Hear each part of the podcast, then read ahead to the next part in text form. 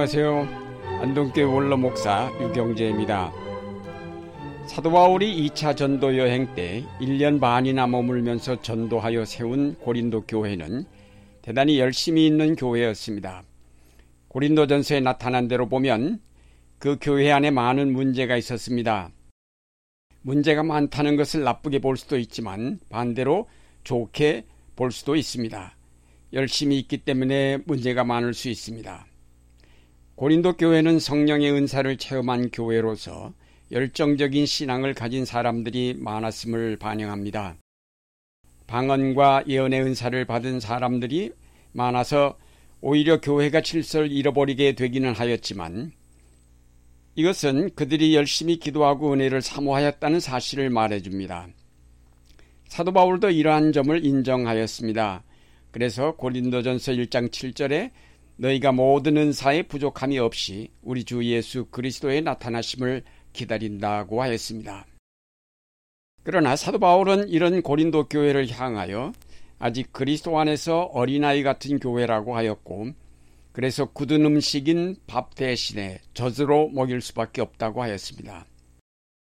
고린도 교인들은 자신들을 상당히 성숙한 신앙인으로 생각하며 자부심을 가지고 있었는데 바울은 이들을 영에 속한 사람이 아닌 육에 속한 사람이라고 낮게 평가했습니다. 그러면서 바울은 무엇이 성숙한 신앙인지를 보여주었는데 그것이 유명한 고린도전서 13장 사랑의 송가입니다. 사랑이 없으면 모든 은사도 모든 믿음도 모든 구제도 아무 유익함이 없다고 했습니다. 여기서 우리는 사도 바울이 말하는 영에 속한 자와 육에 속한 자의 차이, 밥을 먹는 신앙과 젖을 먹는 신앙의 차이가 무엇인지를 배우게 됩니다. 고린도 교회가 아무리 모든 은사에 부족함이 없다 할지라도 저희 가운데 분파가 있어 서로 나뉘어 있다는 것은 아직도 어린아이요 육신에 속한 자라고 바울은 지적하였습니다. 다시 말해서 아직 사랑을 알지 못하기 때문에 영에 속한 자가 되지 못하였다는 것입니다. 사도 바울은 예수를 믿고 거듭났어도 여전히 육으로 살아가는 신자들을 가리켜 육에 속한 자라고 하였습니다. 그런데 반해 영에 속한 자란 거듭난 후 성령의 인도를 따라 살아가는 신자를 가리킵니다. 우리의 신앙생활은 이제 간 예수 믿고 중생하여 믿음의 초보 단계에 있는 데서부터 시작하여 믿음의 최고의 경지인 사랑에 도달한 경우까지 그 범위가 대단히 넓습니다. 바울은 이런 신앙의 단계를 둘로 나누어 육에 속한 자와 영에 속한 자, 혹은 젖을 먹는 신앙과 밥을 먹는 신앙으로 구분하였습니다. 문제는 젖을 먹는 상태에 있으면서도 자신의 신앙을 가장 성숙한 단계로 착각을 하는 데 있습니다. 그래서 그 신앙과 그 생활이 유리되어 예배당에 와서 기도하며 방언하며 뜨겁게 열정적으로 봉사하는 것을 보면 참으로 훌륭한 신앙인 같은데 그 생활은 거기에 미치지 못하여 남을 도울 줄 모르며 자기 주장만 내세우고 남을 업신여기며 가는 데마다 분파를 조성하는데 고린도 교회가 바로 그러했습니다. 그러나 이런 신앙 상태는 고린도 교회만이 아닙니다. 우리 한국 교회야말로 바로 이와 같은 신앙 상태에 머물고 있는 것 같습니다. 한국 교회만큼 수적으로 성장한 교회를 세계 여러 나라 교회들 가운데서 찾아보기가 어렵습니다. 또 그 열심에 있어서도 한국 교회를 따를 교회가 없습니다.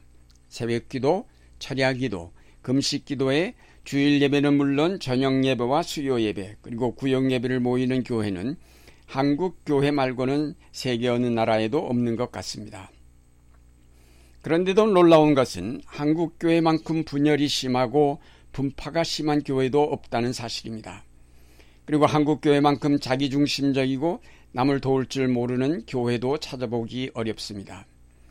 우리 한국 교회가 수적 성장이나 그 모이는 열심으로 보아서는 참으로 자랑할 만한 교회요, 성령 충만한 교회처럼 보이지만 그 교회가 내놓은 열매를 보아서는 아직도 육에 속한 교회요, 어린아이 상태를 면치 못한 교회임에 틀림이 없습니다. 우리 한국교회야말로 고린도 교회를 너무나 흡사하게 닮은 것 같습니다. 그러나 고린도 교회에는 바울이라는 훌륭한 사도가 있어서 그 교회의 문제들을 하나하나 파헤쳐 어떻게 잘못되었는가를 가르쳐 주었지만 오늘날 한국교회를 향하여 바울처럼 지도할 사람은 없는 것 같습니다. 그래서 아직도 한국에서 훌륭한 교회란 우선 사람이 많이 모여 예배를 여러 번 드리는 대형 교회요. 역사와 사회에 대한 관심은 없이 오로지 근본주의 신학을 바탕으로 하여 자기 중심적인 신앙과 자기 만족에 도취하도록 이끌어주는 교회입니다. 그런 교회가 모든 교인의 선망의 대상이요.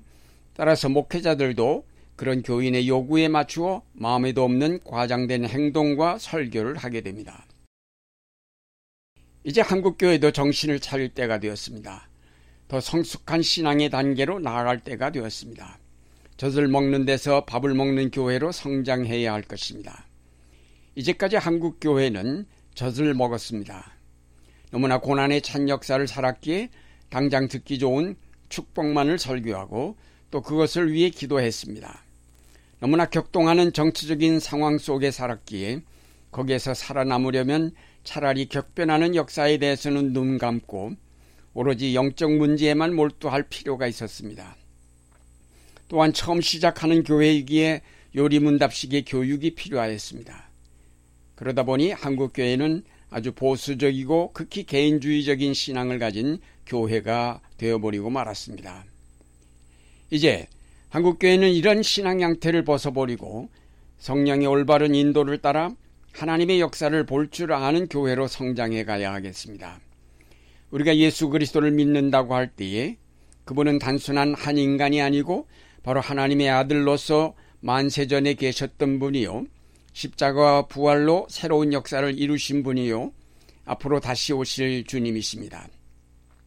다시 말해서 예수님에 대한 우리의 신앙이란 바로 하나님이 이루시는 역사에 대한 신앙입니다. 한국교회는 하나님의 통치 영역인 빈곤, 환경, 전쟁, 인권, 생명윤리에 대하여 관심을 기울여야 하겠습니다. 이런 하나님의 역사에 대해서 우리가 올바로 알려면 요리 문답식으로만 공부해서는 안 되고 성경을 통해서 거기에 흐르고 있는 하나님의 모든 섭리와 경륜, 즉 구원사를 올바로 공부해야 합니다. 성령 충만한 교회란 바로 자기중심적인 데서 벗어나 하나님이 이루시는 구원사에 대해서 관심을 갖는 교회입니다. 성령은 바로 이와 같은 구원사를 우리에게 깨우쳐 주시는 분입니다. 사도 바울이 말하는 사랑이란 바로 이런 하나님의 역사를 꿰뚫고 있는 중심축을 말합니다. 그 모든 역사를 이루는 원칙이 바로 사랑입니다. 하나님의 사랑은 자기를 모두 내어주는 희생적인 사랑을 뜻합니다. 하나님의 역사란 바로 이 사랑에서 시작되어 이 사랑이 나타나는 역사입니다. 따라서 우리는 거꾸로 그 역사를 통해서 하나님의 사랑이 어떠함을 배우게 됩니다. 영에 속한 사람이란 바로 이런 역사에 대한 통찰을 통해서 그 사랑을 배운 사람을 뜻합니다. 사랑하는 여러분, 이제 우리는 젖 먹는 신앙에서 벗어나 성숙한 자리로 나아가야 하겠습니다. 내가 구원받고 내가 축복받으며 내가 잘 되기만을 비는 어린아이 같은 신앙에서 떠나 하나님이 이룩해 가시는 역사에 대해서 관심을 갖는 성숙한 신앙의 자리에 나아가야 하겠습니다.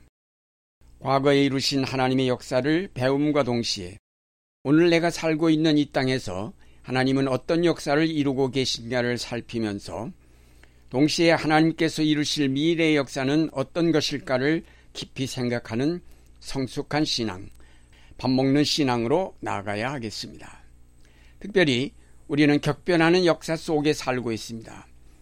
그러기에 더욱 이런 역사에 대응하는 신앙이 필요합니다. 너무 고식화되고 틀에 박힌 신앙으로는 이렇게 급변하는 역사에 올바로 대처할 수가 없습니다. 역사가 흐르듯 우리의 신앙도 거기에 따라 흘러야만 합니다. 흐르는 가운데서 우리의 신앙은 폭이 넓어지며 더욱 성숙한 자리에 나가게 됩니다. 이제 육에 속한 자의 신앙에서 벗어나 영에 속한 자의 신앙으로 나아가는 여러분의 생활이 되시기를 바랍니다.